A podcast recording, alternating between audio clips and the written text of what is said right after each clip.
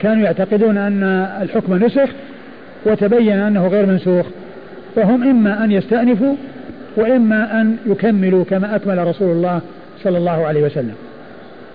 ما أعرف يعني في الروايات يعني هل جاء فيها شيء يتعلق بسرعة الناس وكيف عملوا؟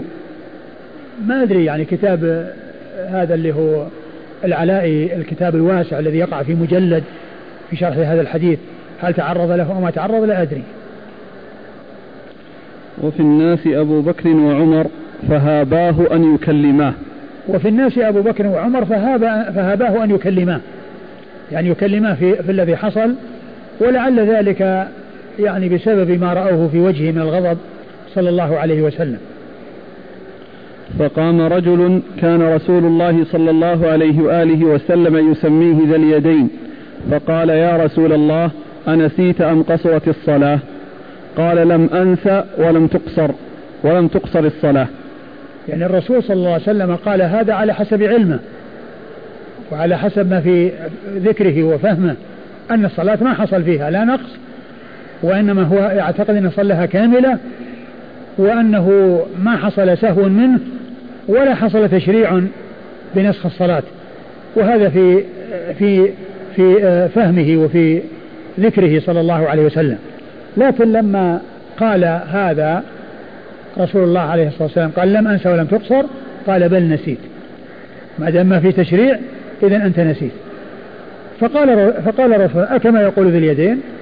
وفي هذا دليل على أن الأمر إذا إذا حصل في أمر يتعلق بجماعة وأخبر شخص بخبر حضره الناس أنه يرجع إلى الناس حتى يتحقق. لا يكون هذا الذي أخبر هو الواهم لأن هذا خبر ليس مقتصرا عليه لأن هذا خبر مشترك اشترك فيه الناس يشترك فيه الناس. فهذا يدل على أن من أخبر بخبر وقد شاركه فيه غيره ممن شاهده وعاينه أنه يرجع إليه ويستفسر منه لأن النبي عليه الصلاة والسلام ما اكتفى بقول ذي اليدين. لأن الرسول كان في اعتقاده أنه ما, حصل منه نسيان فلما قال هذا الرجل ما قال أراد أن يتحقق يعني هل الحاضرون يعني يؤيدون ذي اليدين ويوافقون ذي اليدين فيما قال؟ فقال أكما يقول ذي اليدين؟ فقالوا نعم. أش أومأوا أن نعم. يعني معناه أومأوا دون أن يتكلموا. لكن جاء في بعض الروايات أنهم قالوا نعم. قالوا نعم.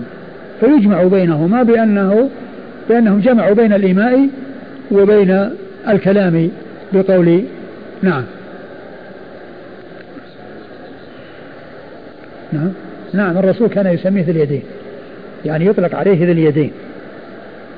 والناس يقولون له ذي اليدين لأنه الرسول كما قال ذي اليدين أكما هم يدرون أنه يقال ذي اليدين. والرسول صلى الله عليه وسلم كان يقول له ذلك ويعني ويخاطبه بذلك. ولهذا قال أكما يقول ذي اليدين؟ واسمه الخرباق. اسمه الخرباق. فأقبل رسول الله صلى الله عليه وآله وسلم على القوم فقال أصدق ذو اليدين فأومعوا أي نعم. فرجع رسول الله صلى الله عليه وآله وسلم إلى مقامه فصلى الركعتين الباقيتين ثم سلم ثم كبر وسجد مثل سجوده أو أطول. فرجع رسول الله صلى الله عليه وسلم إلى مقامه. إلى مقامه يعني إلى مقامه الذي يصلي فيه لأنه سيرجع إلى الصلاة لأن الصلاة تبين أنها غير كاملة. فصلى الركعتين. وهنا ما فيه ذكر التكبير. هنا ليس فيه ذكر التكبير. ما ذكر أنه كبر هنا في هذه الرواية. ولا أدري هل جاءت يعني في الروايات الأخرى أو في روايات أخرى لأنه هنا ما في شيء يعني يفيد يعني ذكر التكبير. إلا أن يقال أنه رجع إلى الصلاة للإتيان بها. وقد ومن المعلوم أن الإنسان إذا كان يعني جلس للتشهد الأول فإنه يقوم بتكبير. ومعنى ذلك أن فيه تكبير. فإذا فيكون قوله رجع فقام في مقامه وصلى يعني معناه أتى بالشيء الذي كان بقي عليه ومما يعني ومما هو بقي عليه الركعتان وفيهما التكبير. لأن الإنسان عندما يقوم من التشهد الأول يكبر. ليس القيام من التشهد الأول بدون تكبير. فيمكن أن يكون يعني مفهوما من قوله أنه قام يقضي ما بقي وقام يصلي ما بقي ويكون كبر. لأن هذا شيء معروف أن في تكبير. لكن لو حصل النسيان بعد بعد بعد الركعة الثالثة بعد الركعة الثالثة بأنه يعني جلس بعد الركعة الثالثة وسلم وبعد ذلك تبين بأنه باقي ركعة. هنا يقوم بدون تكبير لأن التكبير حصل للانتقال حصل للانتقال من السجود حصل التكبير. معناه أنه ما يأتي بتكبير آخر لأن هذا هذه هيئة الصلاة. يعني بعد الثالثة عندما يقوم من الثالثة في تكبير. الله أكبر. وقد وجد التكبير لكنه صار بعده جلوس. صار بعده جلوس نسيانا وسهوا. يعني على هذا يعني يفهم من الحديث أو من لفظ الحديث أنه قام وصلى الركعتين معناه فيهما تكبير. لأن القيام آه، من التشهد الأول إلى الركعة الثالثة فيه تكبير. لكن القيام من الركعة الثالثة إلى الركعة الرابعة وكل إنسان كبر عندما قام وجلس وبعدين تبين أنه حصل نقص لا يكبر مرة ثانية. يعود إلى الصلاة والتكبيرة التي حصلت عند القيام من السجود هي التكبيرة التي للانتقال. إلا أنه حصل بعدها جلوس ما حصل بعدها قيام. فمعناه أنه لا يعيد التكبير لو حصل في القيام من ثالثة لأن التكبيرة التكبيرات معروفة في الصلاة عددها معروف محصورة كل تكبيرة فيها كذا وكذا. ف آه، في في في فيما إذا في قصة آه، الصلاة من من آه، تسليم من ركعتين يكون فيه يكون فيه تكبير لأن عدد تكبيرات الصلاة معروفة. فلو قام بدون تكبير معناه نقصت التكبيرات. نقصت التكبيرات. وأما إذا قام من الثالثة فإنه لا يأتي بتكبير لأن التكبير موجود بعد الثانية بعد بعد القيام من من من السجدة الثانية في الركعة الثالثة. فهو إذا قام يقوم بتكبير لأن عدد التكبير موجود. ما نقص منه شيء. وأما في الأول لو لم يأتي به آه، صار فيه نقص. أيوه. ومثله المسبوق. المسبوق المسبوق هل يقوم بتكبير أو غير تكبير؟ في خلاف بين أهل العلم. منهم من قال إنه يقوم بتكبير. إذا قام يقضي فإنه يقوم بتكبير. ومنهم من يقول إنه لا يكبر. منهم انه يقول إنه يقول لا يكبر لكن ما أتذكر الآن يعني إيش الراجح في هذا. يعني المسألة تختلف. أحيانا يكون مسبوق بركعتين. فهو كأنه أدرك التشهد الأول فبيقوم على أنه بيقوم رك... يكمل ركعة في المغرب. نعم نعم هو بالنسبة لل... لل... بالنسبة. لمثل الإنسان اللي مسبوق ب... ب... آه، التشهد يعني هذا مثله مثل هذا نعم مثله. يقوم هذا مثل هي يقوم بتكبير نعم لا شك. الخلاف في من فاتته ركعة أو ثلاث نعم نعم فاتته ركعة نعم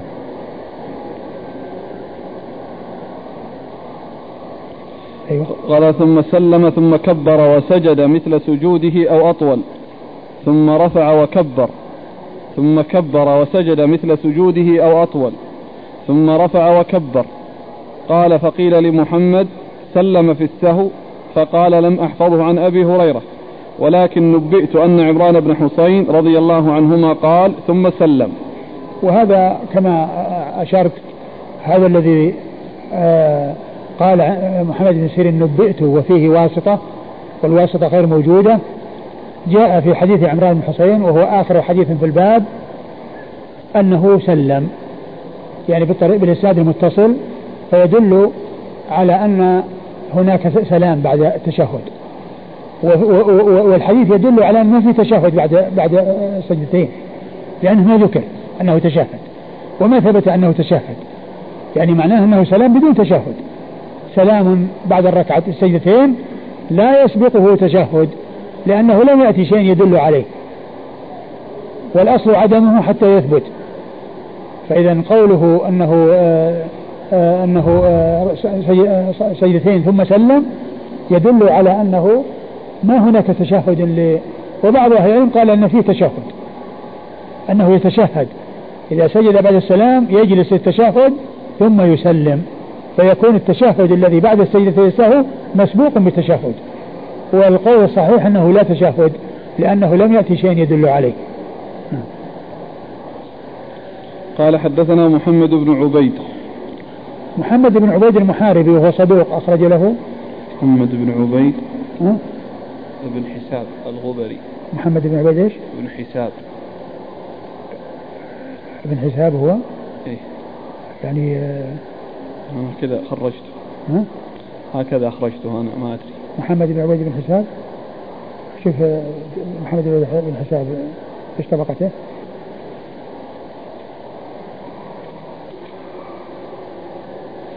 محمد بن عبيد بن حساب من العاشرة من إيش؟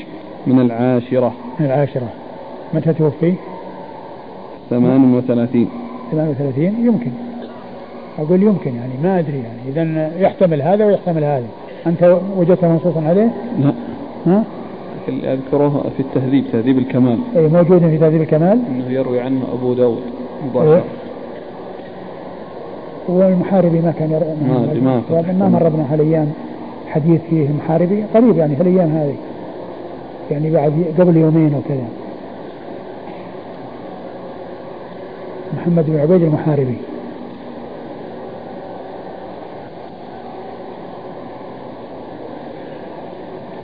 الدروس قريبة.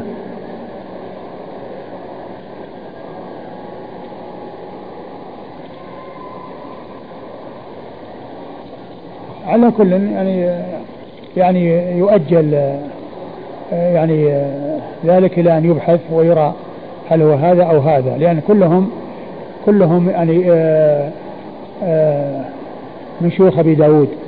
لكن هل هو هذا ولا هذا أو هذا؟ هل هو محمد بن عبيد بن حساب أو محمد بن عبيد المحاربي. لكن في بالي أن المحاربي جاء ذكره قريبا في في إسناد في الدروس القريبة. التي ها؟ أحد وجده؟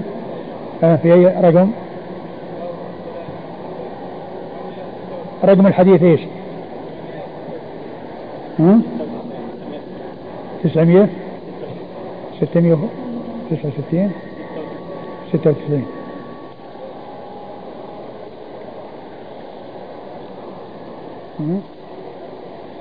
اي بس هذا محمد بن عبيد نص عليه المحاربي. المحاربي نعم. ويروي إيه عن عمر بن عبيد الطنافسي. إيه. يعني هو من شيوخه بس. إيه. إيه بس على كل يعني هل هو هذا أو هذا كل منهم من شيوخه لكن هل هذا يعرف من تهذيب الكمال؟ أقول هذا يرجع إلى تهذيب الكمال. إذا كان تهذيب الكمال نص على أنه ابن حساب فيكون كما قال المزي لكن يرجع إليه. وبالمناسبة ليث الذي مر بنا في لعل في أمس. أمس في الحديث الذي تو قبل هذا نعم. اللي نفس الباب. اللي في نفس الباب اللي قبل هذا. م. ليث ليث هو ليث بن أبي سليم وليس الليث وليس الليث بن سعد. يعني ليث بن أبي سليم وهو صدوق يعني اختلط نعم. عن حماد بن زيد. إيه، عن حماد بن زيد عن ليث. لا. إيه، هناك؟ أيوه عنه هناك؟ قصدك هنا يعني قصدك هناك؟ لا أنا أتكلم عن الاسناد هذا الأخير. إيه، طيب. محمد بن عبيد عن حماد بن حماد بن زيد ثقة. حماد بن زيد بن درهم البصري ثقة. أخرج له أصحاب كتب الستة. عن أيوب. عن أيوب بن أبي تميمة السختياني وهو ثقة. أخرج له أصحاب كتب الستة. عن محمد. عن محمد وهو بن سيرين. وهو ثقة أخرج له أصحاب الكتب الستة. عن أبي عن أبي هريرة. عبد الرحمن بن صخر الدوسي رضي الله عنه صاحب رسول الله صلى الله عليه وسلم وهو أكثر الصحابة حديثا. جاءتني عدة أسئلة. هل في هذا الحديث دلالة على عدم قبول خبر إلا واحد لا ما يدل. ما يدل على أن خبر واحد لا يقبل ولكن هذا كما هو معلوم في أمر يعني قابله يعني اعتقاد خلافه وهناك أناس حضروا ويمكن بحضورهم وبسماعهم أن يتحقق وأن الذي عنده اعتقاد خلاف ما يقول هذا الشخص يجد ما يؤيده من كثرة الناس. فهذا لا لا لا يقال إنه فيه إنه لا يحتج بخبر الواحد. لأن هذا كما هو الرسول صلى الله عليه وسلم يعتقد بأنه كمل. وهذا شخص واحد يقول لا أنك يعني سهوت. الرسول يقول ما سهوت؟ يقول لا سهوت. طبعا في ناس حاضرين. فتحق فسئل أو حصل السؤال حتى يتحقق. فليس فيه دليل على أن خبر واحد لا يقبل. أن خبر واحد لا يقبل. والأحاديث كثيرة جدا. النصوص التي فيها قبول خبر واحد لا تحصى كثرة. التي التي فيها قبول خبر واحد لا تحصى كثرة. ولكن هذا كما هو معلوم من باب التوثق. وقد جاء في بعض الأحاديث عن عمر رضي الله عنه أنه كان في بعض المسائل يتوثق يعني يطلب من الذي يخبره أن يأتي بأحد. لكن لا يعني ذلك أنه إذا لم يأتي بأحد أنه يرد الخبر لأن من حفظ حجة على من لم يحفظ. والرسول صلى الله عليه وسلم كان يحدث بالحديث في مكان يحضره بعض الناس ويغيب عنه كثير من الناس. وكل يحدث بما سمع. ولكن عمر رضي الله عنه كان يريد أن يعني يحتاط ويريد انه يعني يحصل التوثق. لا يعني ذلك أن قبول الخبر أن الواحد لا يقبل. معاذ بن معاذ بن جبل لما بعثه رسول الله صلى الله عليه وسلم إلى اليمن وقال أمره بالدعوة إلى الله وكونه يعلم الناس دينهم. يعني قامت الحجة عليهم بتعليم معاذ. ما هو معناه أنه يعني أهل اليمن قالوا لا لازم تجيب يعني عدد كبير. أو ما نقبل كلامك حتى يأتي عدد كبير. الرسول كان يرسل رسول واحد يعلم الناس ويفقههم في الدين وخبر يتعين عليهم قبول خبره والعمل بما يعلمهم إياه. فلا يدل الحديث على أن خبر واحد لا يقبل. ما باقي إلا يمكن دقيقة أو دقيقتين. أقول ما بقي إلا القليل. نكمل. ال ال ال انتهى الحديث؟ إيه؟, إيه والله تعالى أعلم وصلى الله وسلم وبارك على عبده ورسوله نبينا محمد وعلى آله وأصحابه أجمعين. يوم الجمعة الدرس هنا ولا؟ ما أدري ترون هنا ولا هناك؟ الأمر أمرك الرأي لا بس أنا أقول يعني آه الرأي مشترك. يعني الآن المكان هنا يعني يعني كما يعني واسع وكافي فترون أننا نبقى أو نذهب إلى هناك. ها؟ طيب خلاص إذا نذهب. أقول يكون هناك إن شاء الله. بعض الطلاب الآن لا يعرفون الجدول متى هنا ومتى هناك. فهناك يكون يعني هنا الخمي... الجمعة هنا الاثنين. الاثنين والثلاثة والاربعاء يعني آخر الأسبوع هنا وأول أسبوع هناك. الجمعة والسبت والأحد هناك. يعني أول أسبوع هناك وأول وآخر أسبوع هنا. جزاكم الله خير. فرع المسألة هذه الأخيرة. الحجة قائمة بالعمل بخبر الواحد لكن إيه. خبر الواحد هذا يعمل به مع يفيد الظن أو يفيد العلم.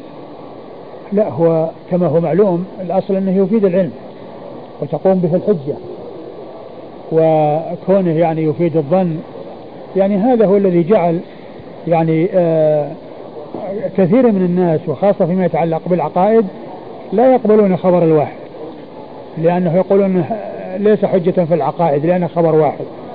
ومن المعلوم أن معاذ بن جبل رضي الله عنه راح يعلمهم العقيدة ويعلمهم التوحيد ويعلمهم الأصول والفروع وكل شيء يعلمهم إياه. جزاكم الله خير. بسم الله الرحمن الرحيم. يقول لي أخ لأم قد تزوج هل زوجته محرم لأبي. أخ لأم؟ نعم لي أخ لأم. أيوة. قد تزوج. هل زوجته محرم لأبي؟ لأن أباه يجبره أن تكشف امرأته وجهها له. يعني الأخ لأم مش علاقته بأبي الشخص؟ يعني هذا. أقول ما في ما في علاقة بين هذا وهذا. أخوك لأمك يعني زوجته يعني أجنبية من أبيك لأنه ليس من من من, من أولاده. أخوك لأمك أمك ليس من أولاد أبيك.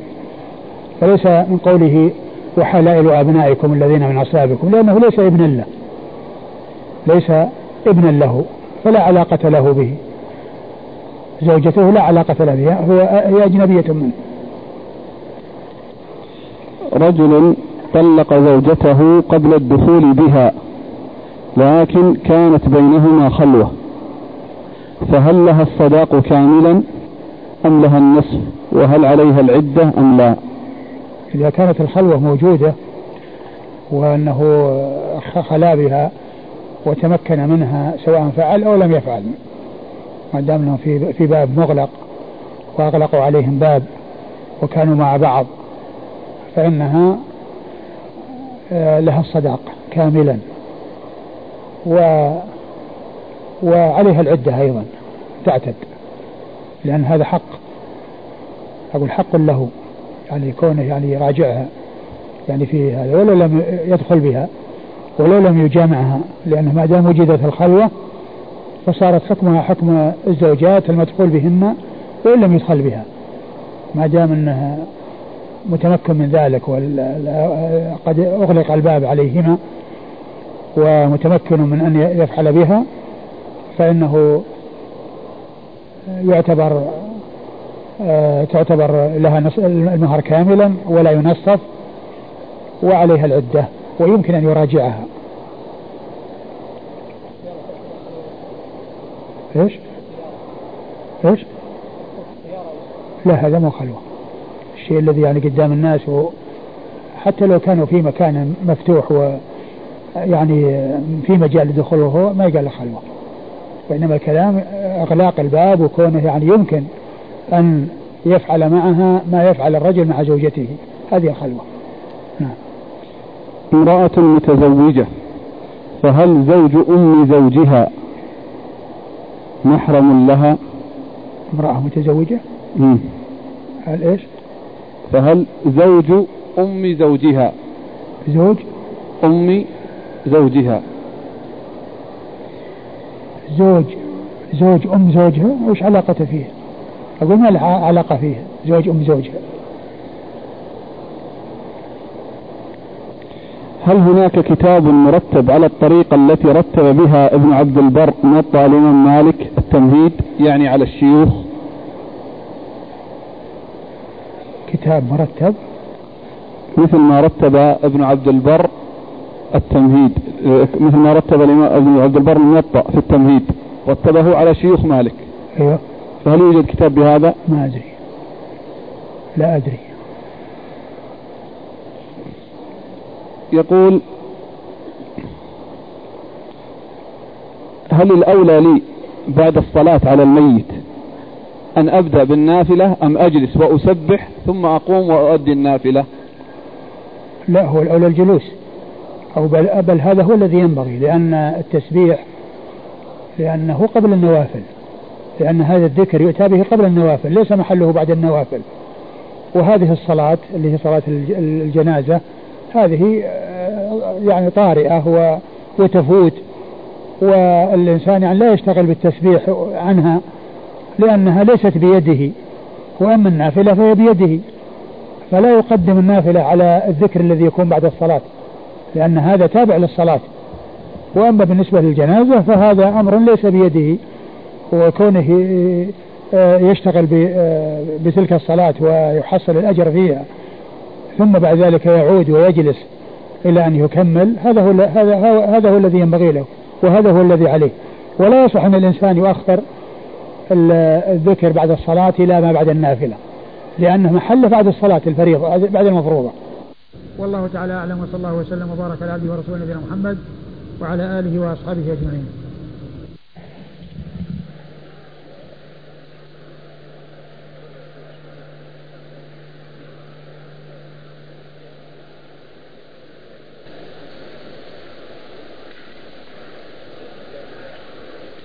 بسم الله الرحمن الرحيم الحمد لله رب العالمين والصلاة والسلام على عبد الله ورسوله نبينا محمد وعلى آله وصحبه أجمعين. أما بعد قال الإمام أبو داود السجستاني رحمه الله تعالى تحت باب السهو في السجدتين.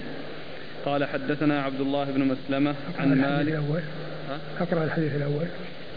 قال حدثنا محمد بن عبيد. قال حدثنا حماد بن زيد عن أيوب عن محمد عن أبي هريرة رضي الله عنه. أنه قال صلى بنا رسول الله صلى الله عليه وآله وسلم إحدى صلاتي العشي الظهر أو العصر. قال فصلى بنا ركعتين ثم سلم ثم قام إلى خشبة في مقدم المسجد فوضع يديه عليها إحداهما على الأخرى يعرف في وجهه الغضب. ثم خرج سرعان الناس وهم يقولون قصرت الصلاة قصرت الصلاة. وفي الناس أبو بكر وعمر رضي الله عنهما فهاباه أن يكلماه. فقام رجل كان رسول الله صلى الله عليه وآله وسلم يسميه ذا اليدين. فقال يا رسول الله أنسيت أم قصرت الصلاة؟ قال لم أنس ولم تقصر ولم تقصر الصلاة. قال بل نسيت يا رسول الله. فأقبل رسول الله صلى الله عليه وآله وسلم على القوم فقال أصدق ذو اليدين؟ فأومأوا أي نعم. فرجع رسول الله صلى الله عليه وآله وسلم إلى مقامه فصلى الركعتين الباقيتين ثم سلم ثم كبر وسجد مثل سجوده أو أطول ثم رفع وكبر ثم, ثم رفع وكبر. ثم كبر وسجد مثل سجوده أو أطول ثم رفع وكبر. قال فقيل لمحمد سلم في السهو فقال لم أحفظه عن أبي هريرة ولكن نبئت أن عمران بن حصين رضي الله عنهما قال ثم سلم. قال حدثنا عبد الله بن مسلمة عن مالك عن أيوب عن محمد بإسناده وحديث حماد أتم. قال صلى رسول الله صلى الله عليه وآله وسلم لم يقل بنا ولم يقل فأومأوا. قال فقال الناس نعم. قال ثم رفع ولم يقل وكبر ثم كبر وسجد مثل سجوده أو أطول ثم رفع وتم حديثه. لم يذكر ما بعده. ولم يذكر فأومأوا إلا حماد, إلا حماد بن زيد. قال أبو داود وكل من روى هذا الحديث لم يقل فكبر ولا ذكر رجع. بسم الله الرحمن الرحيم. الحمد لله رب العالمين وصلى الله وسلم وبارك على عبده ورسوله نبينا محمد وعلى آله وأصحابه أجمعين. أما بعد فقد سبق في الدرس الماضي البدء بهذه الترجمة وهي باب السهو في السجدتين. وعرفنا أن المقصود من ذلك أي السهو في أن يسلم من ركعتين وأن المقصود بالسجدتين الركعتين. ويقال للركعة سجدة من تسمية الشيء باسم ببعضه. كما سبق أن مر أن التشهد يطلق عليه التشهد مع أنه كلام طويل أولها التحيات لله والصلوات وآخرها أشهد أن لا إله إلا الله وأشهد أن محمدا عبده ورسوله. وسبق أن مر الكلام على حديث أبي هريرة من طريق حماد بن زيد من طريق حماد بن زيد عن أيوب. ثم أورده أبو داود أورد الحديث أبو داود من طريق مالك عن أيوب. وذكر أن هناك فروقا بين رواية مالك ورواية حماد بن زيد. ولم يسق لفظ مالك ولكنه قال لفظ حماد بن زيد أتم. ولكنه أشار إلى شيء من الفروق التي تكون بين رواية مالك ورواية حماد بن زيد فقال صلى ولم يقل صلى لنا يعني في رواية مالك أنه صلى رسول الله صلى الله عليه وسلم الظهر أو العصر ولم يقل لنا وقد سبق في رواية حماد بن زيد أنه قال لنا وش بعده؟ هي بنا ها؟ هي بنا ها؟ بنا قال صلى ولم يقل صلى بنا. وفي رواية حماد بن زيد صلى بنا. أيوة. ولم يقل فأومأوا. ولم يقل فأومأوا. في رواية حماد بن زيد أومأوا أي نعم. يعني ما تكلموا. وإنما حصل منهم إيماء يدل على على الجواب بنعم. ولهذا قال أي نعم. أي أن إيماءهم معناه نعم والمراد به نعم دون أن يتكلموا. وأما رواية مالك فليس فيها وأومأوا وإنما فيها أنهم قالوا نعم تكلما. ويمكن الجمع بينهما بأنهم أومأوا وقالوا نعم. فيكون آه، حماد بن زيد ذكر الإيماء ومالك ذكر نعم فيكون ال ال ال أنه لا هنا ليس هناك خلاف أو فرق بين اللفظتين وأنه قد حصل الجمع بينهما بأن أومأوا أومأوا وقالوا نعم. فحصل منهم الجمع بين الإيماء والتكلم بنعم. نعم. قال ثم رفع ولم يقل وكبر. أيوة. ثم كبر وسجد مثل سجوده أو أطول ثم رفع. ثم ذكر في رواية مالك يعني شيء يتعلق بسجود السهو وهو الذي كان بعد السلام. وذكره هنا فيه اختصار. وقال إنه آه، رفع. ثم رفع ثم كبر وسجد ثم رفع. والمقصود من ذلك سجود السهو الذي يكون بعد السلام. لأن حديث محمد حديث حماد عن محمد بن عن أيوب عن محمد بن سيرين الذي مر فيه أنه آه، كبر وسجد ثم رفع وكبر ثم كبر وسجد ثم رفع وكبر. يعني معناه أنه عند سجود السهو كبر أربع مرات. كبر عند عند السجدة الأولى وعند الرفع منها ثم عند السجدة الثانية وفي الرفع منها. وأما رواية مالك فإنه ما ذكر التكبير إلا مرة واحدة وأشار إلى السجدة الأولى دون أن يشير إلى التكبير لها والسجود وإنما ذكر الرفع. ثم قال ثم كبر فسجد ثم رفع ولم يقل وكبر. وهذا فيه اختصار ورواية حماد بن زيد المتقدمة فيها الجمع بين التكبير والسجود والرفع وأنه يكبر لسجود السهو أربع مرات وأنه يرفع من كل سجدة ويكبر ورواية مالك ليس فيها ذكر التكبير عند السجود وإنما فيها وليس فيها التكبير عند الرفع ليس فيها ذكر السجود ولا ذكر التكبير عند السجود في السجدة الأولى وإنما فيها ذكر الرفع دون التكبير. ثم في السجدة الثانية فيها التكبير والسجود وعند الرفع منها فيها الرفع بدون ذكر التكبير. وهذا فيه اختصار. ولهذا يقول صاحب عون المعبود إن رواية الإمام مالك في الموطأ توضح الإغلاق التي الذي جاء في رواية أبي داود.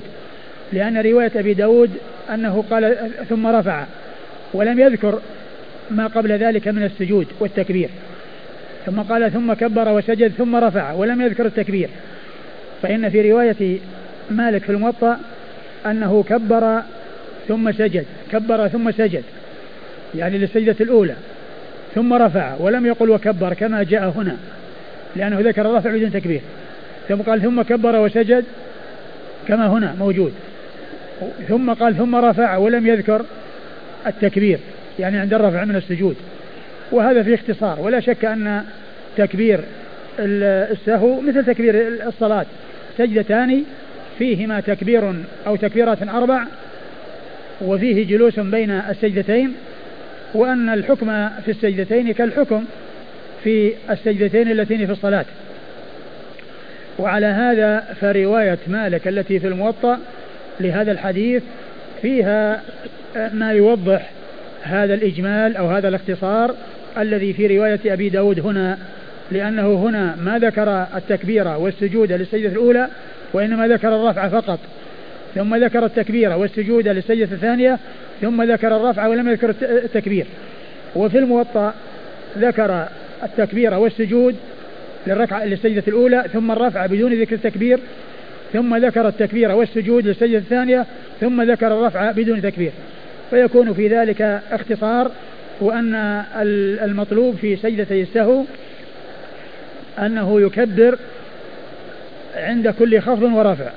عندما يسجد يكبر وعندما يرفع يكبر وكذلك في السجدة الثانية يكبر عند سجودها وعند الرفع منها آه، يكبر.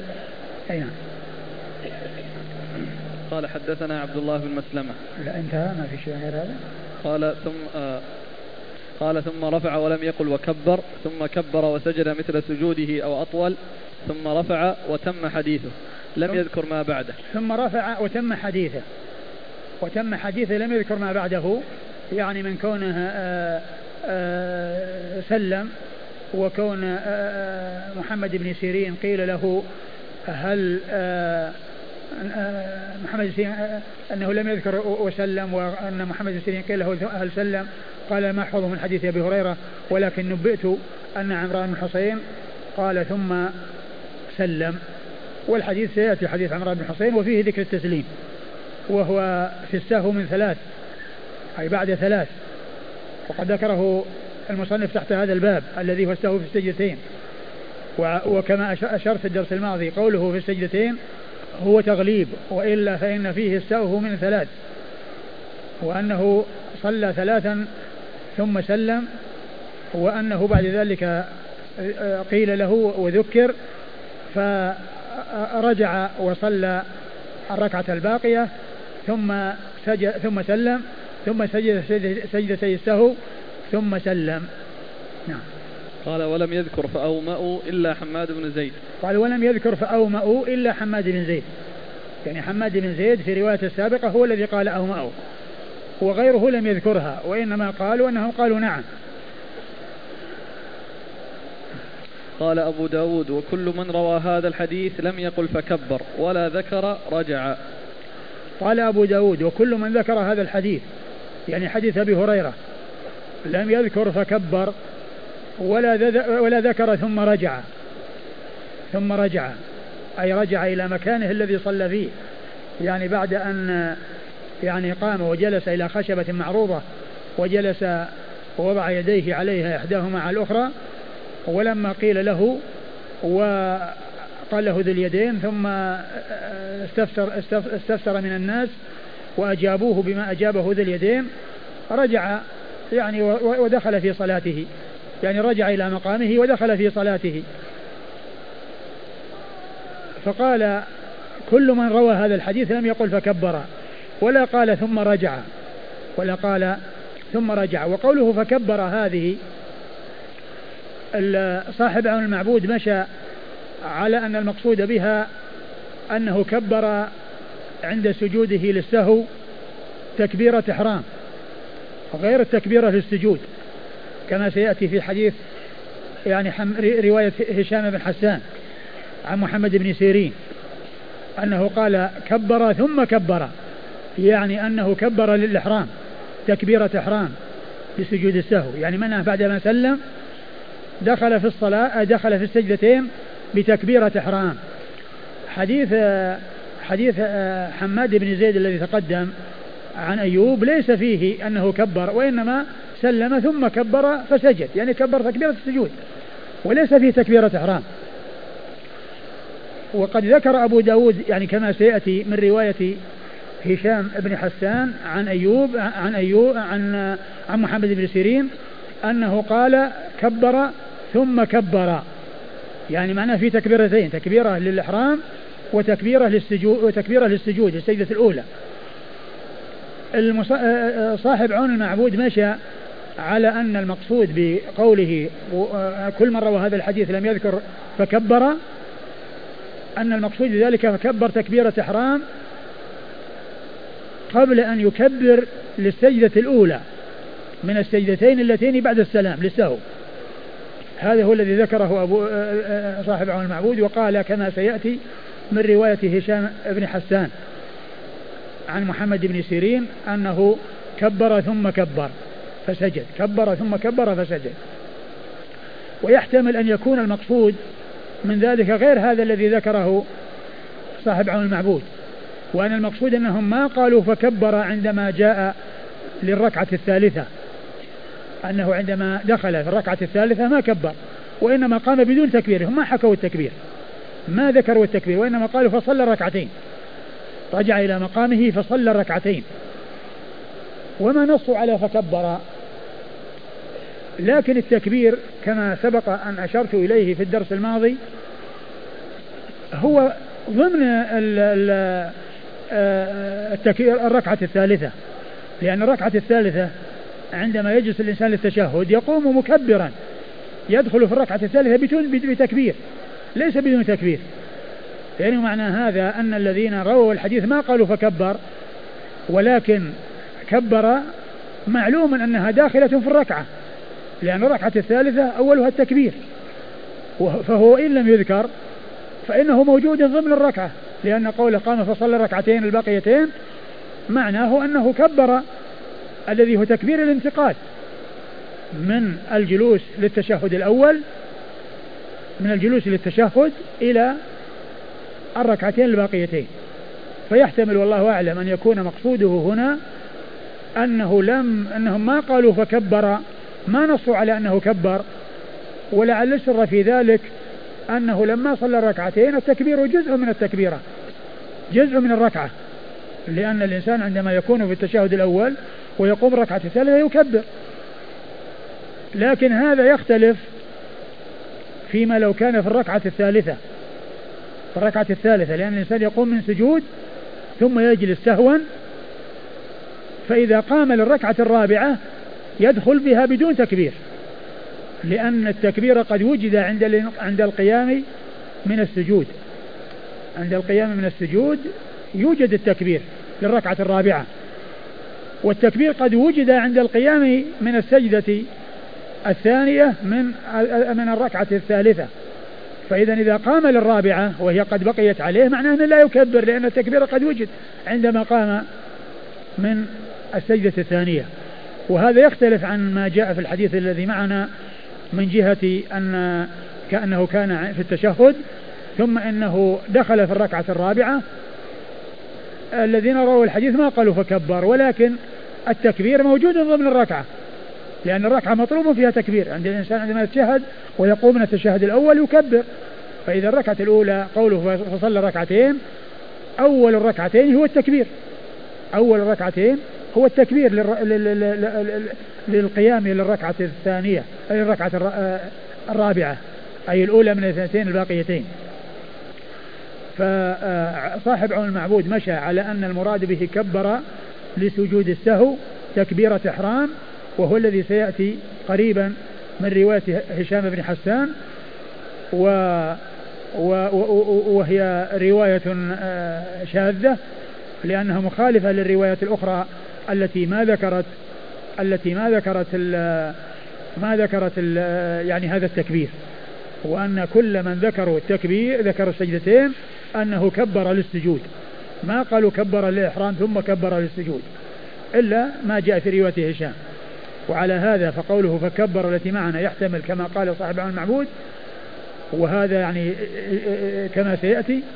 ويحتمل أن يكون المقصود به أنه عند القيام من, من, من, من للركعة الثالثة أنه يكبر ولم يذكر التكبير لأنه داخل ضمن الركعة فعدم ذكره لا يدل على عدم وجوده لأنه جزء من الركعة الثالثة. أيوة. قال ولا ذكر رجع. ولا ذكر رجع. ولا ذكر رجع. يعني غير يعني حماد بن زيد الذي سبق أن ذكر لأنه قد رجع إلى مقامه. لأن رواية حماد قد رجع إلى مقامه. يعني كل مرة هذا الحديث غير حماد. غير حماد نعم. قال حدثنا عبد الله بن مسلمة. عبد الله بن مسلمة هو بن قعنب القعنبي وهو ثقة أخرج له أصحاب الكتب الستة إلا بن ماجه. عن مالك. عن مالك بن أنس إمام دار الهجرة الإمام المشهور أحد أصحاب المذاهب الأربعة من مذاهب أهل السنة وحديثه أخرجه أصحاب الكتب الستة. عن أيوب. عن أيوب بن أبي تميم السختياني وهو ثقة أخرج له أصحاب الكتب الستة. عن محمد. عن محمد وهو ابن سيرين ثقة أخرج له أصحاب الكتب الستة. قال بإسناده. قال بإسناده يعني نفس إسناد محمد بن سيرين يعني عن أبي هريرة عن أبي هريرة إلى آخره. قال حدثنا مسدد قال حدثنا بشر يعني ابن المفضل قال حدثنا سلمة يعني ابن علقمة عن محمد عن أبي هريرة رضي الله عنه أنه قال صلى بنا رسول الله صلى الله عليه وآله وسلم بمعنى حماد كله. إلى آخر قوله نبئت أن عمران بن حسين رضي الله عنهما قال ثم سلم. قال قلت فالتشهد. قال لم أسمع في التشهد وأحب إلي أن, أن يتشهد ولم يذكر كان يسميه ذا اليدين ولا ذكر فأومأوا ولا ذكر الغضب. وحديث حماد عن أيوب أتم. ثم أورد أبو داود طريقا أخرى لحديث أبي هريرة رضي الله عنه وهي من رواية سمين. سلمة بن علقمة عن محمد. سلمة بن علقمة عن محمد ابن سيرين. سلمة بن علقمة عن محمد ابن سيرين. وقال صلى بنا يعني مثل ما جاء في رواية محمد بن زيد الأولى. وهذا خلت منها رواية مالك المتقدمة. نعم. بمعنى حماد. بمعنى حديث حماد المتقدم اللي هو الأول. بمعنى حديث حماد. ثم ذكر جملة من الفروق. يعني إلى آخر قوله نبئت أن عمران قال ثم سلم. يعني اللي هو آخر الحديث. يعني من أوله صلى بنا إلى قوله نبئت أن عمران قال كذا نبئت أن أن عمران قال بن حسين قال ثم سلم. ثم ذكر الفروق. قال قلت في التشهد. قال قلت في التشهد. يعني يقول يقول ذلك سلمة بن علقمة لمحمد بن سيرين. قلت في التشهد. يعني هل تشهد يعني بعد أن سجد السجدتين قبل السلام؟ لأن الحديث الأول فيه ذكر السلام فقط. لأن حديث أبي هريرة ما في ذكر السلام.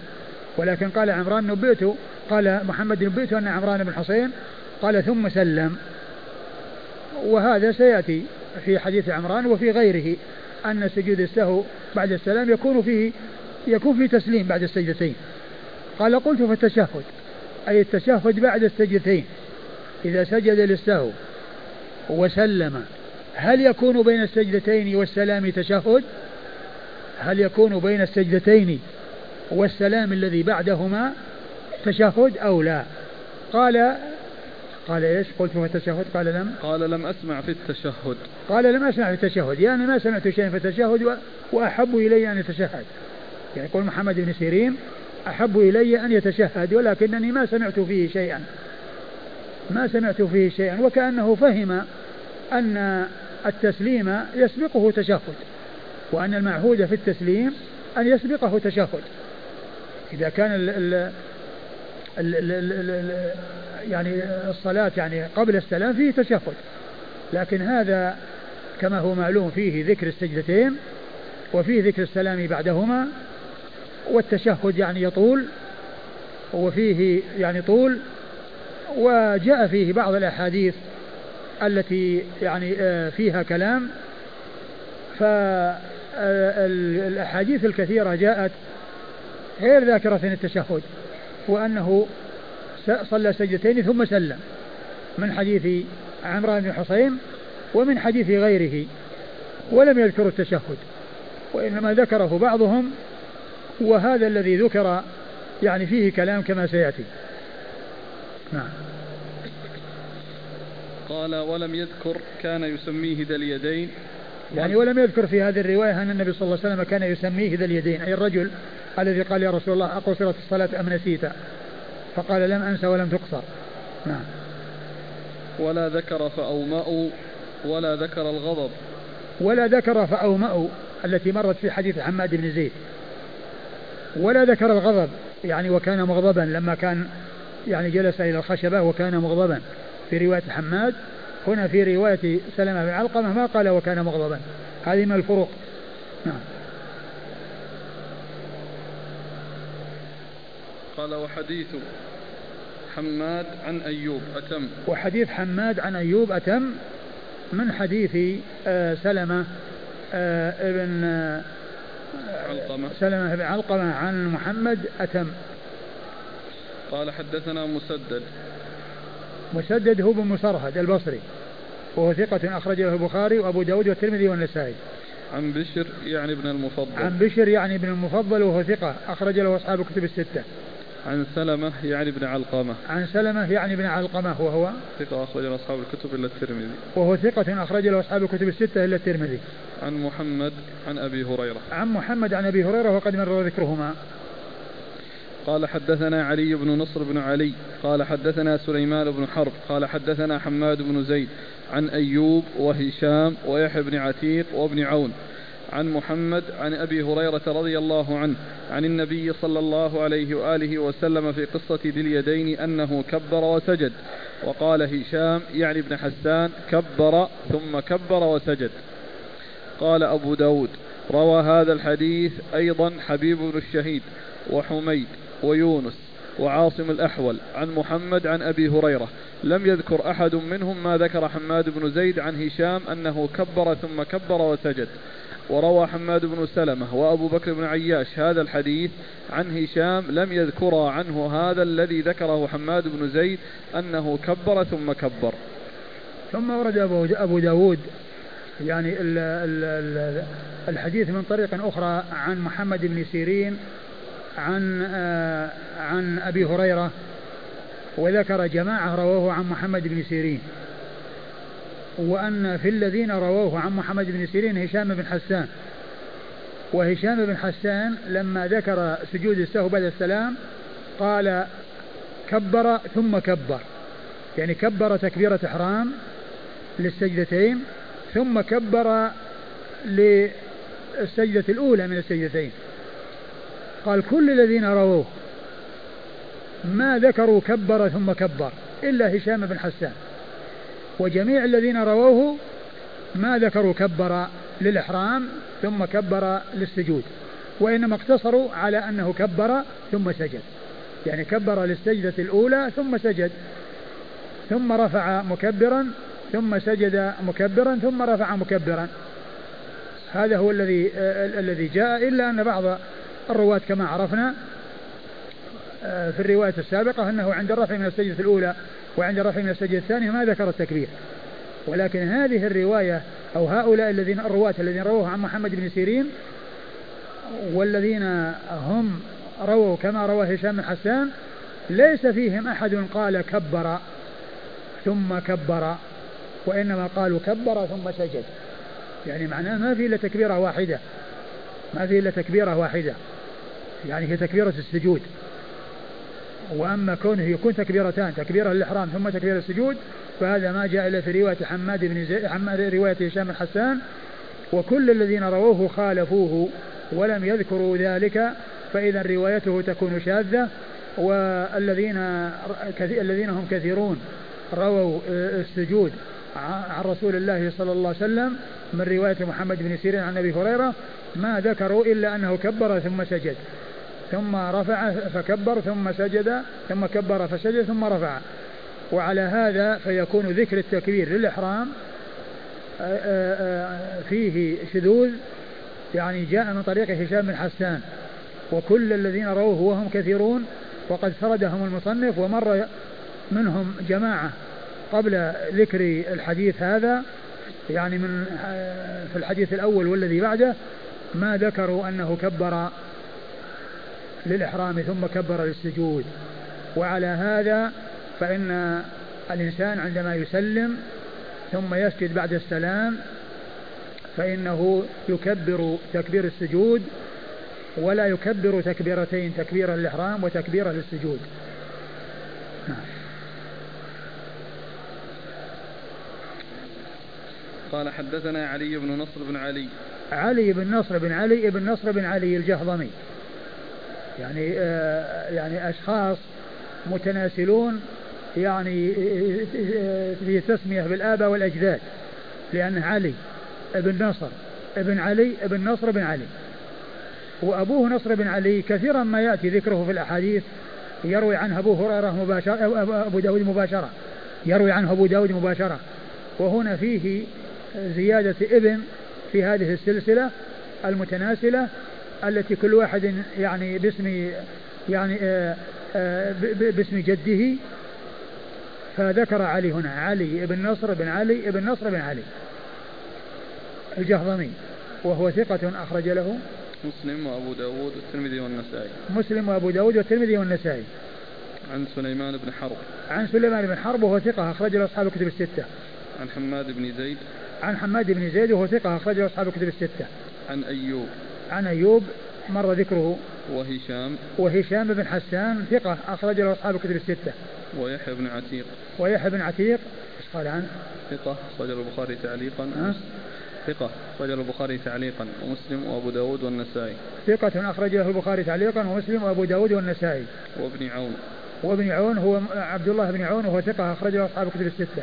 عن محمد عن أبي هريرة. عن محمد عن أبي هريرة. محمد هو بن سيرين عن أبي هريرة وقد مر ذكرهما.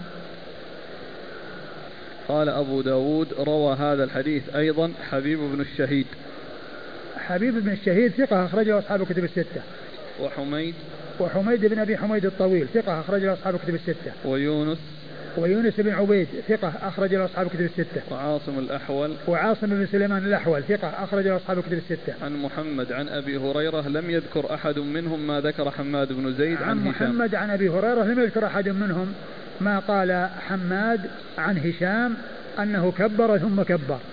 يعني فهؤلاء الذين تقدموا وهؤلاء الذين ذكرهم بعد ذلك كل هؤلاء رووه من هذا الطريق اللي رواه هشام بن حسان ومع ذلك ما قالوا كبر ثم كبر نعم. وروى حماد بن سلمة وأبو بكر بن عياش هذا الحديث عن هشام لم يذكر عنه هذا الذي ذكره حماد بن زيد أنه كبر ثم كبر ثم أيضا ذكر أن ممن روى هذا الحديث عن هشام ابن حسان حماد بن زيد حماد بن سلمة وهو أبو بكر بن عياش عن هشام عن محمد بن سيرين عن أبي هريرة ولم يذكروا هذا الذي جاء من طريق حماد بن زيد. يعني معناه أن نفس هشام بن حسان في بعض الروايات عنه وفي بعض الطرق عنه انه ما قال كبر ثم كبر، نفس هذا هذا الثقة الذي جاء عنه هذه الرواية التي خالف فيها الجماعة الكثيرين. أيضا روي عنه نفسه من طرق أخرى أنه ما ذكرها.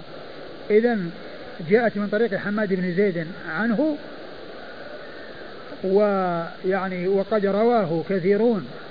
يعني عن عن كما رواه هشام عن محمد ولم يذكروا هذه الزيادة بل رواه حماد بن سلمة وأبو بكر بن عياش عن هشام نفسه وما ذكروا هذا الذي ذكره حماد بن زيد من أنه كبر ثم كبر بل قالوا عنه كما قال الآخرون أنه كبر ثم سجد.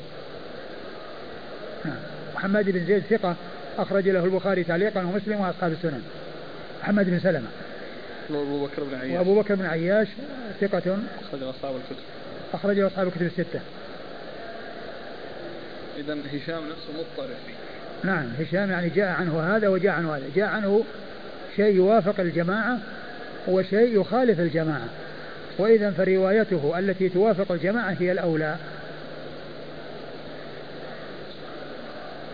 نعم. الذي يبدو من هشام. من هشام نفسه هو الذي يعني جاء عنه أنه رواه عن محمد بن سيرين بدون كبر ورواه عن ورواه أيضا عن محمد بن سيرين أنه كبر ثم كبر. نفس هشام هو الذي اضطرب ولكن الذي رووا عنه الذين رووا عنه يعني آه، آه، رووا عنه الاختلاف. فالاضطراب منه هو. نعم. هو يعني ال ال ال آه، رواية حماد عنه هي التي فيها ولكن ال ال آه، هذا الذي ذكر عنه من الطريقين الرواية التي يوافق فيها الجماعة أوفق من أرجح من الرواية التي يخالف فيها الجماعة وهي رواية حماد بن زيد.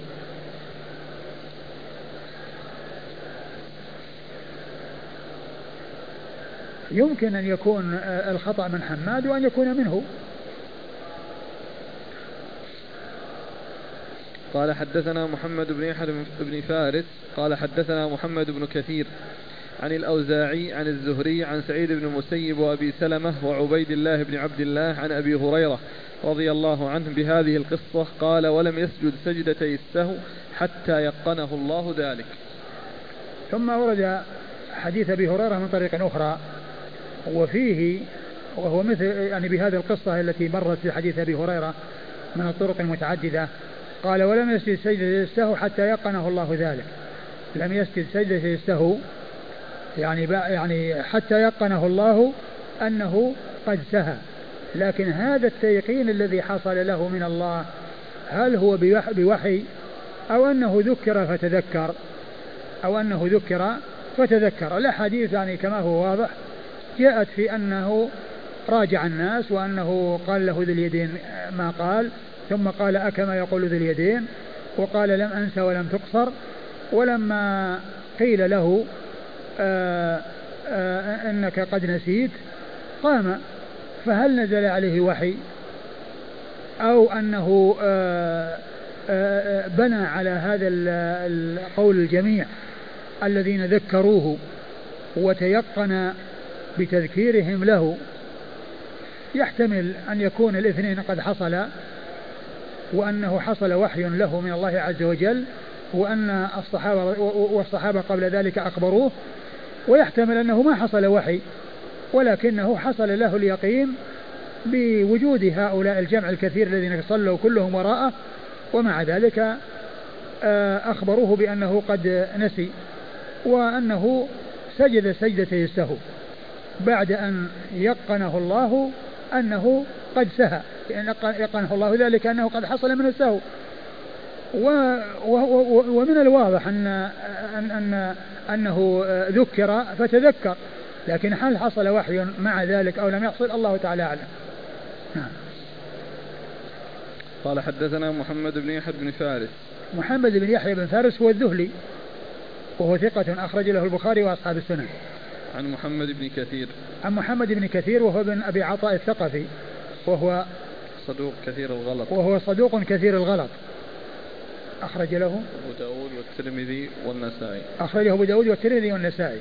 وقد وسبق أن مر أبو داود؟ نعم نعم. أبو داود والترمذي وقد سبق أن مر بنا أن أبا داود يروي عن محمد بن كثير كثيرا وهو محمد بن كثير العبدي. وذاك ثقة أخرج له أصحاب الكتب الستة. وهنا يروي عن محمد بن كثير بواسطة. ومعنى هذا أن الذي يروى عنه بواسطة هو محمد بن كثير الثقفي وليس محمد بن كثير العبدي.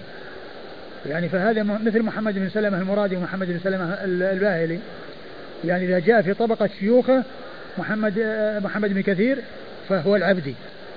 وإذا جاء في طبقة شيوخ شيوخه محمد بن كثير فهو الثقفي فهو الثقفي. وذاك ثقة أخرجه أصحاب الكتب الستة. الذي هو محمد بن كثير العبدي وأما الذي هو من شيوخه وأما محمد بن كثير الثقفي فهو صدوق آه، آه، يعني آه، كثير الخطأ وحديثه أخرجه أبو داود والترمذي. والنسائي. أيوة. عن الأوزاعي. عن الأوزاعي وهو وهو, وهو عمرو بن عبد الرحمن بن عمرو أبو عمرو الأوزاعي. ثقة أخرج له أصحاب الكتب الستة. عن الزهري عن الزهري محمد بن مسلم بن عبيد الله بن شهاب الزهري ثقة فقيه أخرج له أصحاب الكتب الستة. عن سعيد بن المسيب عن سعيد بن المسيب وهو ثقة أخرج له أصحاب الكتب الستة وهو أحد فقهاء المدينة السبعة. وأبي سلمة وأبو سلمة بن عبد الرحمن وهو ثقة أخرجه أصحاب الكتب الستة وهو أحد الفقهاء السبعة على أحد الأقوال الثلاثة في السابع منهم. وعبيد الله بن عبد الله. وعبيد الله بن عبد الله بن عتبة بن مسعود وهو ثقة أخرج له أصحاب الكتب الستة وهو أحد فقهاء المدينة السبعة. يعني فهذا الإسناد فيه اثنان من الفقهاء السبعة باتفاق وواحد منهم على اختلاف فيه وهو أبو سلمة, أبو سلمة بن عبد الرحمن بن عوف. عن أبي هريرة. عن أبي هريرة وقد مر ذكره. قال حدثنا حجاج بن أبي يعقوب قال حدثنا يعقوب يعني بن إبراهيم قال حدثنا أبي عن صالح عن ابن شهاب أن أبا بكر بن سليمان بن أبي حثمة أخبره أنه بلغه أن رسول الله صلى الله عليه وآله وسلم بهذا الخبر. قال ولم يسجد السجدتين اللتين تسجدان إذا شك حتى لقاه الناس. ثم ذكر بعد ذلك رواية أبي هريرة رواية آه، أبي بكر بن سليمان. أبي بكر بن أبي سليمان أنه بلغه. يعني آه، في هذه القصة يعني قصة كون النبي صلى الله عليه وسلم صلى ركعتين و ثم بعد ذلك عاد وسجد السجدتين قال ولم يسجد في الآخر؟ ولم يسجد السجدتين اللتين تسجدان إذا شك حتى لقاه الناس. ولم يسجد السجدتين ولم يسجد السجدتين؟ اللتين تسجدان إذا شك. اللتين تسجدان إذا شك حتى لقاه الناس. يعني حتى يعني الناس آه، أخبروه ويعني بينوا له أنه قد أنه قد سهى. لما علموا بأنها لم تقصد الصلاة وكانوا قد لم ينبهوه لأن الوحي لأن الزمن زمن الوحي. ولهذا مر في الحديث أن سرعان الناس خرجوا وهم يقولون قصرت الصلاة قصرت الصلاة. لأن الزمن زمن تشريع. ولما آه، قال له ذو اليدين ثم قال له الناس بعد ذي اليدين بأنه قد سهى وأنه قد نسي يعني بعد ذلك سجد للسهو. فهذا يفيد بأن الناس هم الذين أخبروه وأن تيقنه يعني إنما حصل من الناس. وفي الرواية السابقة حتى يقنه الله ذلك. ومن المعلوم أنه إما كما أشرت سابقا في الرواية السابقة أنه إما يقنه الله بوحي أو بأن تذكر بتذكير الناس إياه ذلك كما جاء في هذه الرواية. قال حدثنا حجاج بن أبي يعقوب. حجاج بن أبي يعقوب هو ثقة أخرج له مسلم وأبو داود. ثقة أخرج له مسلم وأبو داود. عن يعقوب يعني ابن إبراهيم. عن يعقوب يعني إبراهيم يعني يعني ابن إبراهيم بن سعد بن إبراهيم وهو ثقة أخرج له أصحاب كتب الستة. عن أبي عن أبيه سعد بن إبراهيم وهو ثقة أخرج له أصحاب كتب الستة. عن إبراهيم بن سعد. ها؟ عن أبي عن أبيه. ما أخرج أصحاب الكتب؟ بلى بس قلت يعني عن أبيه؟ إيه؟ عن إبراهيم بن سعد. نعم. إيه إبراهيم بن سعد ابن إبراهيم. إبراهيم بن سعد بن إبراهيم. عن صالح. عن صالح وابن كيسان وهو ثقة أخرج له أصحاب الكتب الستة. عن ابن شهاب عن أبي بكر بن سليمان بن أبي حتمة. عن ابن شهاب مر ذكره وهو, وهو الزهري. يأتي ذكره بلفظ الزهري وبلفظ ابن شهاب كثيرا. اشتهر بنسبته إلى جده شهاب واشتهر بنسبته إلى الزهري وهو نسبة إلى زهرة بن كلاب جده الأعلى. وعن أبي بكر بن أبي بكر بن أبي سليمان. أبي بكر بن سليمان. أبي بكر بن سليمان وهو ثقة أخرج أصحاب الكتب إلا ابن ماجه. وهو ثقة أخرجه أصحاب الكتب الستة إلا ابن ماجه. وهو هنا مرسل لأنه ما ذكر الصحابي ما ذكر الصحابي ولكنه يعني كما هو معلوم آه، موافق للروايات السابقة. والصحابي الذي آه، اشتهر عنه ذلك أي السلام من سجدتين هو أبو هريرة وإن كان جاء عن غيره. عن غير أبي هريرة يعني عن بعض الصحابة غير أبي هريرة أنه سلم من, من ركعتين في قصة ذي اليدين. ولكن المشهور هو أبو هريرة والرواية التي تقدمت كلها عن أبي هريرة. فهو مرسل لأن قول التابعي لأن قوله أنه بلغه يعني فيه واسطة بينه وبين رسول بين رسول الله صلى الله عليه وسلم. نعم. قال ابن شهاب وأخبرني بهذا الخبر سعيد بن مسيب عن أبي هريرة. قال ابن شهاب وأخبرني بهذا الخبر سعيد بن مسيب عن أبي هريرة. ومر ذكر سعيد وأبي, سعيد وأبي هريرة. قال وأخبرني أبو سلمة بن عبد الرحمن وقد مر ذكره وأبو بكر بن الحارث ابن هشام. أبو بكر بن الحارث بن هشام وهو أحد فقهاء المدينة السبعة في عصر التابعين على أحد الأقوال الثلاثة في السابع منهم وحديثه أخرجه أصحاب كتب الستة. لكن ها؟ أبو بكر بن عبد الرحمن عندك؟ ما عندنا عبد الرحمن إيش عندك هنا؟ أبو بكر بن الحارث أبو بكر بن الحارث؟ أي أبو بكر بن أبو بكر بن عبد الرحمن ولا كيف؟ فيه عندكم شخص آخر غير هذا؟ لا لا له نعم نسب إلى جده يعني نسب إلى جده أبو بكر بن الحارث منسوب إلى جده هو أبو بكر بن عبد الرحمن بن الحارث بن هشام فنسبته إلى الحارث يعني إلى جده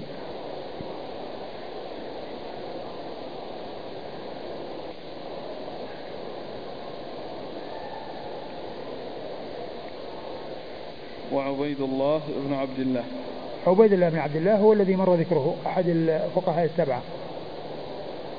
قال أبو داود رواه يحيى بن أبي كثير وعمران بن أبي أنس عن أبي سلمة بن عبد الرحمن والعلاء بن عبد الرحمن عن أبيه جميعا عن أبي هريرة بهذه القصة ولم يذكر أنه سجد السجدتين. ثم ذكر يعني الرواية يعني من طرق أخرى ولا بهذه القصة التي تقدمت عن أبي هريرة وليس فيها أنه سجد السجدتين يعني سجدتي السهو. طبعا هذا يعني مخالف للرواية السابقة التي فيها إثبات السجدتين التي فيها إثبات السجدتين. نعم. فهو غير ثابت يعني نفي السجدتين أن الرسول صلى الله عليه وسلم ما سجد للسهو مع أن القصة واحدة.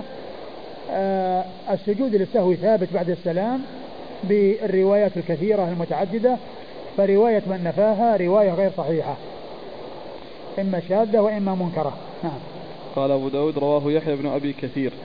يحيى بن أبي كثير اليمامي ثقة أخرج له أصحاب كتب الستة. عن وعمران بن أبي أنس. وعمران بن أبي أنس وهو؟ ثقة أخرجه البخاري في الأدب المفرد ومسلم وأبو داود والترمذي والنسائي. وهو ثقة أخرجه البخاري في الأدب المفرد ومسلم وأبو داود والترمذي والنسائي. عن أبي سلمة بن عبد الرحمن والعلاء بن عبد الرحمن عن أبيه. عن أبي سلمة بن عبد الرحمن مر ذكره والعلاء بن عبد الرحمن عن أبيه والعلاء بن عبد الرحمن آه، صدوق ربما وهم صدوق ربما وهم أخرج له. البخاري في جزء القراءة ومسلم وأصحاب السنن. البخاري في جزء القراءة ومسلم وأصحاب السنن. عن أبيه ثقة وهو كذلك؟ نعم. يعني صدوق أيضا؟ لا ثقة. ثقة أخرجه البخاري في جزء القراءة ومسلم وأصحاب السنن. جميعا عن أبي هريرة بهذه القصة. جميعا عن أبي هريرة بهذه القصة التي تقدمت إلا أنهم قالوا لم يسجد سجود السهو. وهذا آه، غير صحيح. قال أبو داود ورواه الزبيدي عن الزهري عن أبي بكر بن سليمان بن أبي حتمة عن النبي صلى الله عليه وآله وسلم قال فيه ولم يسجد سجدتي السهو. وهذا أيضا مثله. يعني هذه الرواية التي فيها أيضا أنه لم يسجد سجدة السهو أيضا آه، غير صحيحة. ومخالفة للروايات السابقة من الطرق المتعددة الدالة على حصول السجدتين بعد السلام من رسول الله صلى الله عليه وسلم. وإيش قال؟ قال أبو داود ورواه الزبيدي. الزبيدي هو محمد بن وليد. محمد بن وليد الزبيدي آه ثقة أخرج له أصحاب الكتب الستة إلا الترمذي. عن الزهري عن أبي بكر بن سليمان بن أبي حتمة عن النبي صلى الله عليه وسلم. وقد مر ذكرهما. مرسل.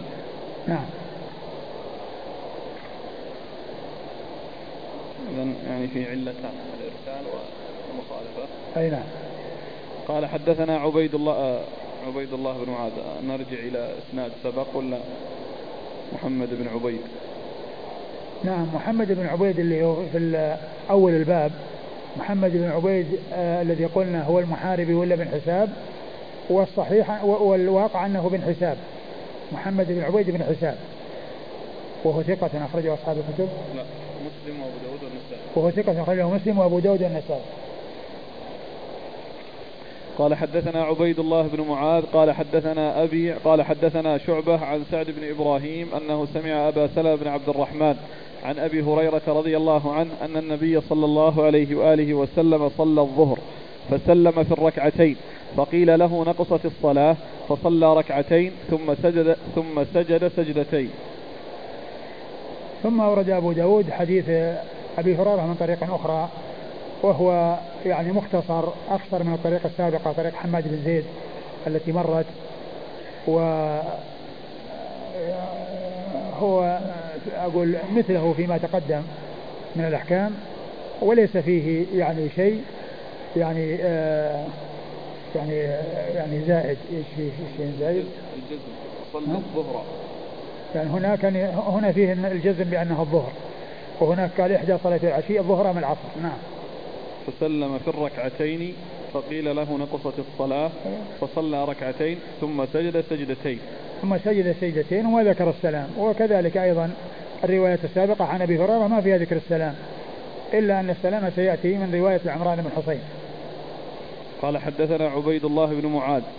عبيد الله بن معاذ ابن معاذ العنبري وهو ثقة أخرج حديثه البخاري ومسلم وأبو داود النسائي البخاري ومسلم وأبو داود النسائي عن أبيه معاذ بن معاذ العنبري وهو ثقة أخرج له أصحاب الكتب الستة. عن شعبة. عن شعبة بن الحجاج الواسطي ثم البصري ثقة أخرج له أصحاب الكتب الستة. عن سعد بن إبراهيم. عن سعد بن إبراهيم وقد مر ذكره. عن أبي سلمة بن عبد الرحمن عن أبي هريرة. عن أبي سلمة بن عبد الرحمن عن أبي هريرة وقد مر ذكرهم أيضا. قال حدثنا إسماعيل بن أسد. قال أخبرنا شبابه. قال حدثنا ابن أبي ذئب عن سعيد بن أبي سعيد المقبوري عن أبي هريرة رضي الله عنه أن النبي صلى الله عليه وآله وسلم انصرف من الركعتين من صلاة المكتوبة من صلاة المكتوبة. فقال له رجل أقصرت الصلاة يا رسول الله أم نسيت؟ قال كل ذلك لم أفعل. فقال الناس قد فعلت ذلك يا رسول الله. فركع ركعتين أخريين ثم انصرف ولم يسجد سجدتي السهو وهذا أيضا يعني مثل الذي قبله رواية أبي هريرة وهي مثل ما تقدم وفيها ذكر عدم سجدتي السهو وأنه لم يسجدهما وهي مخالفة للروايات الصحيحة السابقة التي فيها أنه سجد, أنه سجد للسهو سجدتين. نعم. قال حدثنا إسماعيل بن أسد. إسماعيل بن أسد هو؟ صدوق رجل أبو داود وابن ماجه. صدوق أخرجه أبو داود وابن ماجه. عن شبابة. عن شبابة بن سوار وهو ثقة أخرج له؟ أصحاب الكتب. أخرج أخرج له أصحاب الكتب الستة. عن ابن أبي ذئب. عن ابن أبي ذئب وهو محمد بن عبد الرحمن بن المغيرة. ابن أبي ذئب ثقة أخرج له أصحاب الكتب الستة. عن سعيد بن أبي سعيد المقبوري. عن سعيد بن أبي سعيد المقبوري وهو ثقة أخرج له أصحاب الكتب الستة. عن أبي هريرة. عن أبي هريرة وقد مر ذكره. قال أبو داود رواه داود بن الحصين عن أبي سفيان مولى بن أبي أحمد عن أبي هريرة رضي الله عنه عن النبي صلى الله عليه وآله وسلم بهذه القصة. قال ثم سجد سجدتين وهو جالس بعد التسليم. ثم أورد هذه الطريق الأخرى وهي مثل التي قبلها إلا أن فيها ذكر السجدتين بعد التسليم كما سبق في الروايات الصحيحة. كما سبق في الروايات الصحيحة. قال أبو داود رواه داود بن الحصين. داود بن الحصين هو؟ ثقة أخرج أصحاب الكتب. داود بن الحصين ثقة أخرج له أصحاب الكتب الستة. عن أبي سفيان مولى بن أبي أحمد. وهو؟ وهو ثقة أخرج أصحاب الكتب الستة. قيل اسمه أبو سفيان مولى بن أبي أحمد وهو ثقة أخرج له أصحاب الكتب. نعم. أخرجه أصحاب الكتب الستة. عن أبي هريرة. عن أبي هريرة وقد مر ذكره ثم سجد سجدتين وهو جالس بعد التسليم. أي نعم سجد سجدتين وهو جالس بعد التسليم. بعد التسليم يعني آه، كالروايات السابقة. السجود وهو جالس ما يحتاج إلى قيام. قال حدثنا هارون بن عبد الله قال حدثنا هاشم بن القاسم قال حدثنا عكرمة بن عمار عن ضمضم بن جوس الهفاني قال حدثني أبو هريرة رضي الله عنه بهذا الخبر قال ثم سجد سجدتي السهو سجدتين السهو بعدما سلم.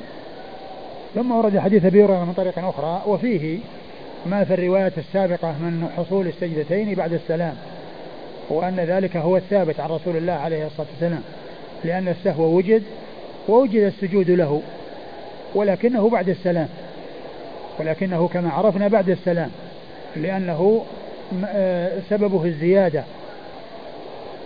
ثم ثم كونه عليه الصلاة والسلام يعني سجد بعد السلام يعني يدلنا على أن السجود للزيادة يكون بعد السلام. يدلنا على أن السجود للزيادة يكون بعد السلام كما عرفنا ذلك في الدرس الماضي. نعم.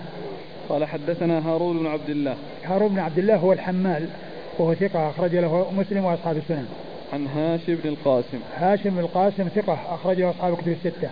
عن عكرمة بن عمار. عن عكرمة بن عمار وهو صدوق يغلط. صدوق يغلط أخرج له البخاري تعليقا ومسلم وأصحاب السنن. البخاري تعليقا ومسلم وأصحاب السنن. عن ضمضم بن جوس الهفاني. عن ضمضم بن جوس الهفاني وهو ثقة أخرجه أصحاب السنن. وهو ثقة أخرجه أصحاب السنن. عن أبي هريرة. عن أبي هريرة وقد مر ذكره. لا. ها؟ أقول لعل في خطأ في النسخة وش سجدتين السهو. سجدتين؟ يعني كلمة ثم سجد السجدتين يعني يعني كلمة السهو هذه ما ندري هل المقصود هي للسهو أو أنها هي موضوعة بين قوسين. أليس كذلك؟ لا لا سجدتين. سجدتي السهو. أي نسخة؟ نسخة ثانية؟ لا هي بس هي معنى الدعاسة الأقدم هي نفسها بس أقدم طبعة قديمة؟ إيه. إيه. على كل هي سجدتي السهو أو سجدتين أو سجدتين يعني بدون السهو ولكنها جاءت السهو عن تفسير. يعني إذا صار مضاف مضاف إليه لابد صحيح لكن هي نعم سجدتي السهو. إيه. لكن سجدتين يعني كونها بين قوسين يعني ما ما هي بين قوسين عندكم هي ليست بينها بين قوسين؟ ليس فيها بين قوسين؟ ليس فيها بين قوسين؟ لا ليس بين إيه عجيب. على كل هي سجدتي السهو أو سجدتين بدون ذكر السهو. أي نعم. قال حدثنا أحمد بن محمد بن ثابت. قال حدثنا أبو أسامة. قال حاء وحدثنا محمد بن العلاء. قال أخبرنا أبو أسامة قال أخبرني عبيد الله عن نافع عن ابن عمر رضي الله عنهما أنه قال صلى بنا رسول الله صلى الله عليه وآله وسلم فسلم في الركعتين فذكر نحو حديث ابن سيرين عن أبي هريرة رضي الله عنه قال ثم سلم ثم سجد سجدتي السهو.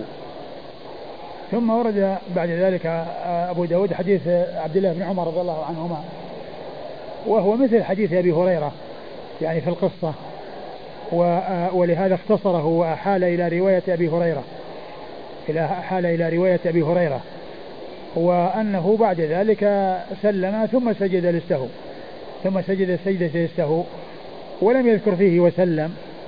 ولم يذكر فيه أيضا وسلم. وإنما الذي ذكرها عمران بن حسين كما سيأتي. قال حدثنا أحمد بن محمد بن ثابت. أحمد بن محمد بن ثابت هو ثقة أخرجه أبو داود. ثقة أخرج له أبو داود. عن أبي أسامة. عن أبي أسامة حماد بن أسامة البصري. ثقة أخرج له أصحاب كتب الستة. قال حا وحدثنا محمد بن العلاء. قال حا وحدثنا محمد بن العلاء وهو أبو كريب. محمد بن العلاء بن كريب أبو كريب البصري وهو ثقة أخرج له أصحاب كتب الستة. عن أبي أسامة عن عبيد الله. عن أبي أسامة مر ذكره عبيد الله هو ابن هو عبيد الله بن عمر بن حفص بن عاصم. وهو ثقة أخرجه أصحاب الكتب الستة. عن نافع عن نافع مولى بن عمر وهو ثقة أخرج له أصحاب الكتب الستة. عن ابن عمر عن ابن عمر عبد الله بن عمر بن الخطاب رضي الله تعالى عنهما الصحابي الجليل أحد العبادلة الأربعة وأحد السبعة المعروفين بكثرة الصحابة من أصحاب بكثرة الرواية من أصحاب رسول الله صلى الله عليه وسلم ورضي الله عنهم وأرضاهم.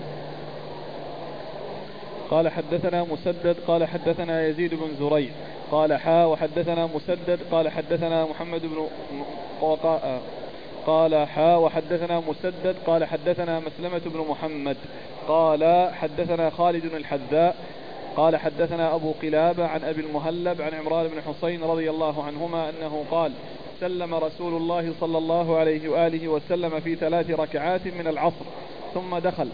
قال عن مسلمة الحجر فقام إليه رجل يقال له الخرباق. كان طويل كان طويل اليدين. فقال له أقصرت الصلاة يا رسول الله؟ فخرج مغضبا يجر رداءه فقال أصدق؟ قالوا نعم.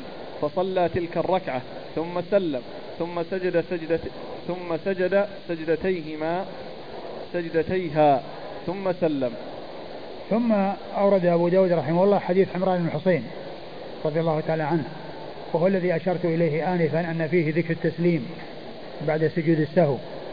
وهو الذي قال محمد بن سيرين نبئت أن عمران بن حسين قال ثم سلم. هذا هو الحديث الذي فيه قول عمران بن حسين ثم سلم.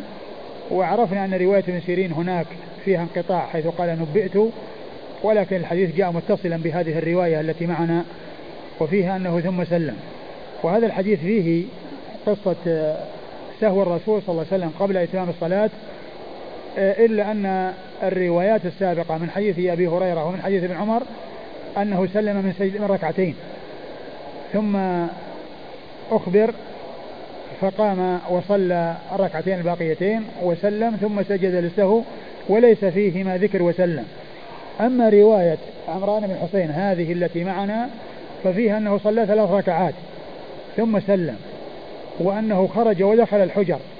يعني معناه يختلف عن هذه القصة التي آه أنه كان ذهب إلى خشبة معروضة وجلس ويعني وضع يديه عليها ثم قيل له قام وصلى. وإنما فيه أنه دخل الحجر يعني خرج ودخل حجرة صلى الله أو إحدى حجره صلى الله عليه وسلم. فقال له رجل قصرت الصلاة؟ ف يعني خرج مغضبا يجر إزاره فسأل الناس قال أصدق يعني هذا الرجل الذي هو الخرباق والخرباق هو ذي اليدين. وكأن هاتين القصتين فيهما أن هذا الرجل الذي هو ذي اليدين هو الذي قال له آه، ما قال آه، من من من ذكر آه، السهو أو أو أو القصر. فسأل الناس وقالوا صدق. فقام وصلى الركعة الثانية الرابعة. أتى بالركعة الرابعة ثم سلم. ثم سجد سجدتي السهو ثم سلم.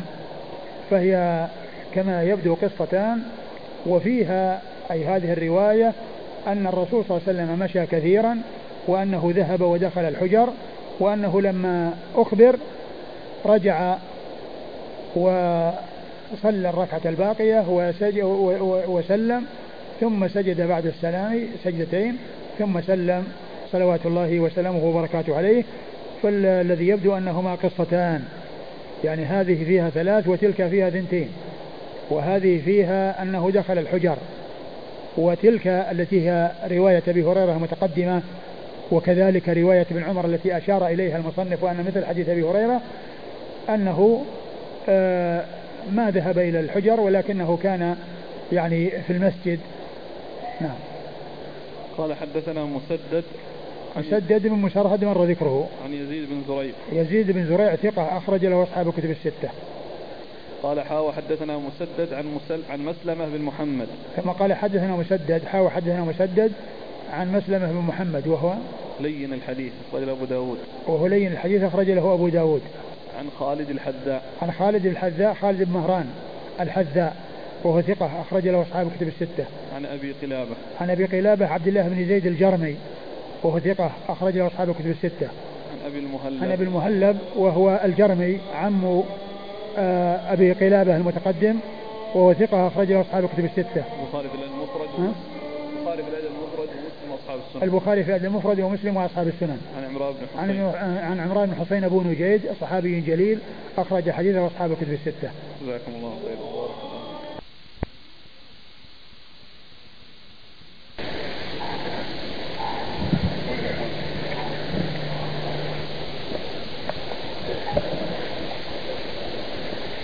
الله الرحمن الرحيم. هل زيارة المدينة النبوية في شهر رجب أفضل من غيرها من الشهور؟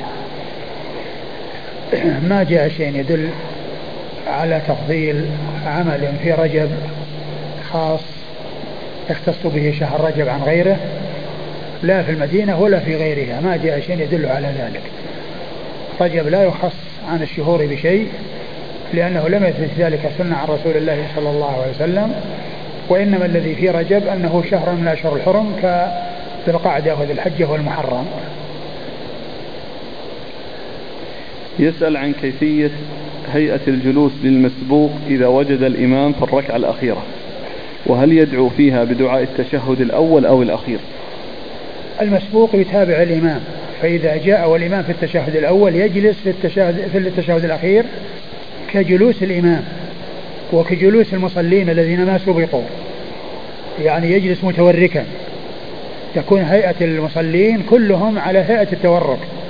يعني كما جاءت بذلك السنة عن رسول الله صلى الله عليه وسلم. فالإمام يتورك ومن وراءه يتورك والمسبوق يتورك. ولا يعني يعتبر نفسه أنه يعني في التشهد الأول كذا. يعني يعمل مثل ما يعمل الإمام. يأتي بالصلاة التشهد ويأتي بالصلاة على النبي صلى الله عليه وسلم ويدعو. ويكثر الدعاء حتى يسلم الإمام. لأنه يتابع الإمام في هيئة الجلوس ويتابعه أيضا في كونه يتشهد ويصلي على النبي صلى الله عليه وسلم ويدعو ويتخير من الدعاء ما شاء كما جاء ذلك عن رسول الله صلى الله عليه وسلم. وليس معنى ذلك أنه يعني يجلس ويقرأ التشهد ويسكت أو إذا كان في وسط الصلاة يعني أنه مسبوق بركعتين وبقي عليه ركعتين. أنه يعني حكم حكم التشهد الأول فقط بأنه يفترش ولا يتورك لا يفعل كما يفعل الإمام. المسبوق يفعل كما يفعل الإمام. نعم. ما حكم صلاة من يسلم مع الإمام محتجا بما جاء في البخاري من حديث عتبان رضي الله عنه أنه قال صلينا مع النبي صلى الله عليه وسلم فسلمنا حين سلم. ما يدل سلمنا حين سلم على أنه يعني يسلم معه ولا قبله. يعني معناه أنه يتابعه. يعني حين حين سلم سلموا معه. لما وجد منه السلام وجد منه السلام. لما وجد منه السلام وجد منه السلام. وسبق أن مر الحديث الذي الذي هو له حكم الرفع. يعني حذف السلام سنة. وأن المقصود من ذلك أنه لا يطول السلام حتى لا يحصل من بعض الناس بسبب التطويل أنه يوافق الإمام أو يسابق الإمام وإنما يأتي به يعني ليس بسرعة شديدة ولا بتباطؤ شديد وإنما يأتي به بدون مد وبدون تطويل حتى يحصل الخروج من الصلاة وبدون تطويل وحتى أو حتى أن المصلين لا يحصل من أحد منهم المسابقة أو الموافقة. يقول ما حكم الذبائح التي تباع في الأسواق والتي يقوم بذبحها من يستغيث أو يستعين بالأموات والأنبياء وأصحاب القبور؟ الذي عرف بأنه يستغيث بغير الله ويطلب حاجاته من من الموتى ويستغيث بهم ويرجوهم ويدعوهم فهذا لا تؤكل ذبيحته. لا تؤكل ذبيحته من يكون كذلك لأن هذا شرك بالله عز وجل. هل يجوز جعل الخطوط على الأرض لتسوية الصفوف؟ الخطوط التي تلصق ويعني أو يؤتى بخيوط تمد هذا ليس له أساس. لكن لو أنه وضع في الفراش الذي يحاك وضع فيه يعني خطوطا على هيئة الصفوف ما, ما في بأس في هذا. لكن في شيء تكلف وكون الناس يأتون بخطوط يمدونها بحيث أن الإنسان يعني يمسها ويعرف أنها يعني آه، في خط مستقيم. الرسول صلى الله عليه وسلم ما كان يفعل هذا ولا أصحابه الكرام رضي الله عنهم وأرضاهم ما كانوا يعملون خطوط. يعني ويجعلون آه، يعني آه، أنفسهم عليها. نعم. وهل كون المنبر له أكثر من ثلاث من ثلاث درجات من البدع؟ أو أنه ليس من الأمور التعبدية. والله السنة الذي جاءت رسول الله صلى الله عليه وسلم أنه يكون طويل.